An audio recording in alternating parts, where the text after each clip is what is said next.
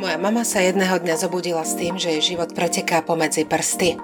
Rozviedla sa a teraz nielenže vyhľadáva mladších partnerov, ale aj vzťahy na jednu noc. Už nemám silu zaobchádzať s ňou ako s pubertiačkou. V podcaste plný elánu.sk si dnes môžete vypočuť príbeh ženy, ktorá po rozvode vyhľadáva spoločnosť mladších mužov. Porozpráva nám ho jej dcéra. Hlavne o mužoch sa zvykne hovoriť, ako ich okolo 40 prepadne druhá puberta a nevedia sa vmestiť do kože. U nás bola ukážkovým príkladom mama. Celý život sme si aj s bratom mysleli, aké majú naši rodičia ukážkové manželstvo. Nikdy sa nehádali, pekne sa oslovovali, otec vždy vymýšľal na sviatky niečo originálne, aby sa mama tešila. Lenže naša mama jedného dňa dostala skrat. Ráno sa zobudila s pocitom, že sa nudí a život jej uniká medzi prsty. Jedine tak si viem vysvetliť jej rozhodnutie rozviesť sa. Po toľkých rokoch. Boli sme šokovaní, s mamou som sa hádala, snažila som sa ju presvedčiť o nesprávnosti jej zámeru. Nič nepomohlo. Otec sa tiež snažil mamu priviesť k rozumu, ale nakoniec kapituloval.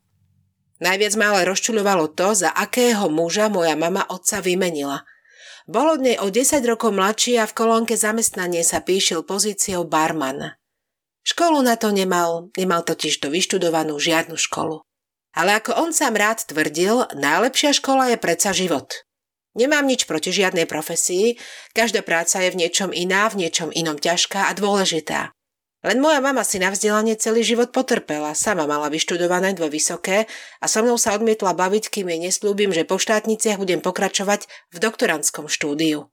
Podobné nároky mala aj na každého môjho frajera. Ním prestal byť v tom momente, ak sa mama dozvedela, že nemá ani len bakalára. Pri jej novom amantovi jej však neprekážalo vôbec nič. Bola nemočarená a každá moja snaha vyhovoriť jej tento nepomerný vzťah sa končila obvykle hádkou. Postupom času sme rola akceptovali, čo znamenalo, že vzájomnú spoločnosť sme nevyhľadávali, ale ani neunikali pred ňou. Mama sa tiež nesnažila zbytočne provokovať. O pár rokov sa aj tak stalo to, prečím sme mamu varovali. Rolo chcel rodinu. Bolo to len logické vyústenie jeho biologických potrieb. Mama po novom potomkovi netúžila a ani by ho tak ľahko mať nemohla. Stačili sme jej my, dve odrastené dospelé deti – Rolo nakoniec moju mamu nechala a odišiel za inou. Myslela som, že mama sa konečne spamätá a táto, hoci nie krátka etapa jej života, postupne upadne do zabudnutia. V mojich najtajnejších predstavách som dokonca dúfala, že sa dá opäť dokopy s otcom. Ten už bol v tom čase opäť šťastne zadaný a nič z mojich nádejí sa nestalo. Mladší partner mi oveľa viac pristane a cítim, ako pri ňom mladnem aj ja. Už som mala jedného mladšieho, nebude to problém ani druhýkrát. Dúfala mama. Realita však bola iná. Pokiaľ nemáte peňazí ako Ivana Trump, tak ani tí mladíci po vás tak nepôjdu. Nie je nič príjemné stretnúť vlastnú matku v piatok večer v bare, kam chodíte s kolegyňami, ako flirtuje s náhodnými a ochotnými pripitými mužmi. Hambila som sa za ňu, čo som jej aj párkrát vykričala. Sprvu som si myslela, že si vstúpila do svedomia. Zobrala si k srdcu moje slova a začala opäť tráviť víkendové večery doma. Ale nie. Jediný dôvod, prečo bola ochotná ostávať doma a dlho do noci byť hore, bol ten, že sa prihlásila na zoznamku. Inzerát typu sympatický 50 hľadá veselú brunetku na dlhé prechádzky v parku by ste ale hľadali márne. Išlo o zoznamku, kde sa ľudia stretávali len za jediným účelom. Užiť si a vyspať sa spolu. Že sa mama niečomu takému venuje, som našla náhodou, keď som bola u nej na návšteve a zabudla sa odhlásiť.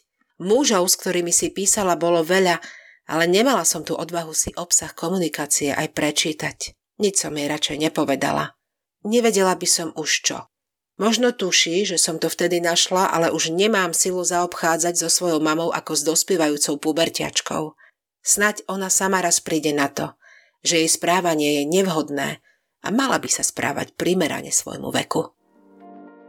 Ak sa vám tento príbeh páčila, nezabudnite nám dať follow na Spotify, 5 hviezdičiek v Apple Podcast alebo palec hore na YouTube.